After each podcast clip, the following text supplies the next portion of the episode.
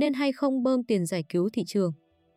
Nhiều chuyên gia đưa ra quan điểm rằng không nên bơm tiền để giải cứu bất động sản mà sẽ đưa ra chính sách, cơ chế theo phương pháp tiếp cận dựa trên thị trường, gỡ nút thắt thanh khoản. Điểm nút tín dụng cuối năm Hiện nay, các doanh nghiệp, nhà đầu tư và cả các chuyên gia đều cùng chung nhận định thị trường bất động sản đang thực sự bước vào giai đoạn khó khăn. Mà khó khăn cơ bản đến từ việc thị trường vừa hứng chịu kiểm soát chặt tín dụng, vừa gặp khó trên thị trường trái phiếu doanh nghiệp.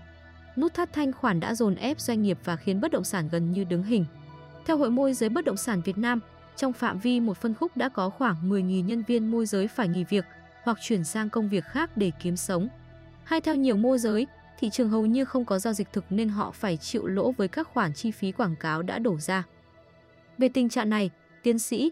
Nguyễn Chí Hiếu, chuyên gia tài chính ngân hàng đánh giá, thực chất thị trường bất động sản đang trong giai đoạn trầm lắng, chứ không phải đóng băng một cách tiêu cực như nhiều người nghĩ. Sự trầm lắng đến một phần từ khoảng thời gian quá nóng của bất động sản vừa qua. Đồng thời, một số vụ liên quan đến trái phiếu doanh nghiệp bất động sản tác động đến niềm tin của nhà đầu tư. Bất ổn từ thị trường tài chính lan đến bất động sản khiến kênh đầu tư này gặp khó.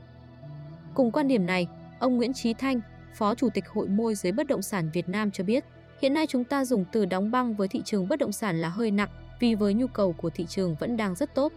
Tuy nhiên khách hàng đang thận trọng trong bối cảnh kinh tế chung gặp nhiều lực cản. Mọi người kỳ vọng sẽ có điều chỉnh về giá bất động sản để đưa ra quyết định phù hợp. Do đó, tính thanh khoản trên thị trường kém đi. Ngoài ra ở một số vùng vùng miền khi thông tin không đầy đủ, nhiều người hy vọng có thể lướt sóng với một lượng tiền trong thời gian ngắn có thể thu hồi được số tiền gấp đôi, gấp 3. Điều này khiến có những khu vực giá bất động sản tăng gấp 3 đến 4 lần, thì khi giảm đi 30-40%, giá bất động sản cũng đã về với giá tương đối thật. Cho nên khi thông tin đầy đủ hơn, giá bất động sản không còn tính thực tế tại thời điểm đó nữa thì điều chỉnh giảm là tính bắt buộc.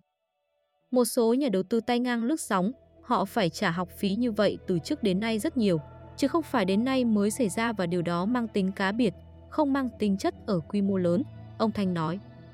Cũng theo ông Thanh, trên thị trường bất động sản khi tính thanh khoản kém đi, các vật liệu nội thất, xây dựng phục vụ cho các dự án bị ảnh hưởng. Năng suất sản xuất về cuối năm cũng bị ảnh hưởng, nhưng nếu chính phủ có chính sách kịp thời và các chủ đầu tư đưa ra chính sách bán hàng hấp dẫn, thì sẽ có bước chuyển biến tích cực vào quý 4 năm nay theo kỳ vọng của những người có nhu cầu nhà ở thật. Thủ tướng Chính phủ đã quyết định thành lập tổ công tác giải cứu các dự án bất động sản, trong đó Bộ Xây dựng, Ngân hàng Nhà nước và nhiều bộ ban ngành cũng đang cùng tham gia xem xét vướng mắc của lĩnh vực này để đưa ra phương án giải quyết các vướng mắc kịp thời, tránh các vấn đề khách quan ảnh hưởng đến việc triển khai dự án cũng như ảnh hưởng đến tốc độ phát triển chung của nền kinh tế. Đặc biệt, các dự án muốn về đích thì phải có tiền, nhiều người mua nhà mà ngân hàng hết room tín dụng làm họ mất khả năng chi trả tiếp tục, đó chính là những vấn đề khách quan. Tôi kỳ vọng việc nới thêm tín dụng cho các dự án tốt và việc chủ đầu tư tích cực hợp tác cùng chính phủ, Bộ Xây dựng giúp tạo ra thanh khoản cho sản phẩm của họ trong thời gian tới thì thị trường sẽ sớm bình ổn với dòng tiền được khơi thông. Khi đó, những người có nhu cầu ở thật bỏ tiền vào khiến dòng tiền được quay vòng sẽ tạo ra tín hiệu tốt trong giai đoạn cuối năm. Chúng ta đều thấy rằng như nền kinh tế số 1 thế giới là Mỹ, bất cứ gói kích thích phát triển kinh tế nào họ đưa ra đều ưu tiên một phần ngân sách cho phát triển bất động sản. Vì lĩnh vực này liên quan đến nhiều ngành nghề, giúp tạo ra nhiều công ăn việc làm, đồng thời tài sản bất động sản cũng là một nơi giữ tài sản rất tốt, hầu như có xu hướng tăng nhẹ, thậm chí có những nơi được đầu tư hạ tầng một cách bài bản thì giá bất động sản cũng tăng mạnh, ông Thanh phân tích. Dùng chính sách ổn định thị trường Trước những thách thức đặt ra cho thị trường này, Câu hỏi đặt ra và được nhiều người mong chờ câu trả lời là nên hay không giải cứu thị trường bất động sản. Giáo sư Đặng Hùng Võ, nguyên Thứ trưởng Bộ Tài nguyên và Môi trường bày tỏ quan điểm, trên thế giới, không quốc gia nào đặt vấn đề giải cứu các doanh nghiệp bất động sản, vì thị trường bất động sản cũng được coi như một trong các loại thị trường hàng hóa khác. Chỉ có điều, các dự án bất động sản nắm giữ nhiều vốn vay tín dụng hoặc vốn huy động từ cổ phiếu, trái phiếu, chỉ khi nợ xấu của các dự án này gây hại cho thị trường tín dụng và thị trường chứng khoán thì nhà nước mới đặt vấn đề giải quyết các nợ xấu đó để giữ ổn định cho thị trường tài chính. Đó là yếu tố quyết định để bảo đảm ổn định kinh tế vĩ mô. Ở Trung Quốc cũng như vậy, các vấn đề của thị trường bất động sản đã được đề cập lâu nay và tháng 10 vừa qua. Cơ quan quản lý thông báo 16 biện pháp đồng bộ để phát triển thị trường, chứ không đơn thuần như chúng ta vẫn thường dùng chữ giải cứu. Ngân hàng Nhà nước Việt Nam thời gian qua đã quản lý khá tốt thị trường tín dụng, nhất là những quy định chặt chẽ đối với tín dụng bất động sản. Khả năng nợ xấu của doanh nghiệp bất động sản tác động tiêu cực lên thị trường tín dụng là khó xảy ra. Vấn đề còn lại là thị trường cổ phiếu, trái phiếu của các doanh nghiệp. một số doanh nghiệp phát hành trái pháp luật đã bị xử lý. Còn những doanh nghiệp phát hành đúng luật thì cứ theo nghĩa vụ đã cam kết mà thực hiện. Từ cách tiếp cận trên, tôi cho rằng Việt Nam cứ theo nguyên tắc thế giới mà làm. Chúng ta áp dụng cơ chế thị trường từ năm 1991 đến nay đã hơn 30 năm. Người dân, các tổ chức xã hội đại diện cho người dân, giới doanh nhân đều phải hiểu mọi luật chơi của cơ chế thị trường và tự chịu trách nhiệm với hành vi kinh doanh của mình, vị giáo sư nhấn mạnh.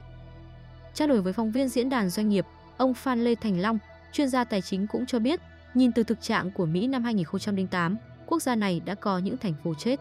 Nguyên nhân là do người dân đi vay nhưng không có khả năng trả nợ, ngân hàng không đàm phán gia hạn nợ, dẫn đến người mua nhà không có tiền trả thì buộc phải trả lại nhà. Nhìn sang kinh nghiệm của Trung Quốc với 16 điều giải cứu thị trường bất động sản mới đây nhất sẽ thấy, Trung Quốc khuyến khích các ngân hàng đàm phán với người mua nhà về việc gia hạn trả nợ thế chấp. Trong điều kiện Trung Quốc vẫn áp dụng Zero Covid và tài sản bị thay đổi, hủy bỏ hoặc thất nghiệp do Covid-19 thì họ sẽ vẫn được gia hạn nợ. Như vậy, điểm gợi mở chính sách chính là hướng đến việc tăng cường khả năng mua nhà cho mục đích để ở. Đặc biệt, trong điểm 1 của 16 điểm cũng nhấn mạnh việc hỗ trợ những công ty kinh doanh bất động sản có khả năng quản trị tốt, lành mạnh, còn những công ty yếu kém thì chính phủ vẫn để cho phá sản bình thường. Cùng với đó, những nhà phát hành trái phiếu chất lượng mới được hỗ trợ. Từ kinh nghiệm đó với thị trường Việt Nam, theo tôi chính phủ cũng sẽ không áp dụng việc bơm tiền để giải cứu bất động sản mà sẽ đưa ra chính sách, cơ chế theo phương pháp tiếp cận dựa trên thị trường, giúp thị trường tự điều tiết, sau đó sẽ dần dần phục hồi một cách lành mạnh, hướng đến những người có nhu cầu sử dụng nhà ở thật và hướng đến giá nhà không bị đẩy lên một cách phi lý, ông Long cho biết.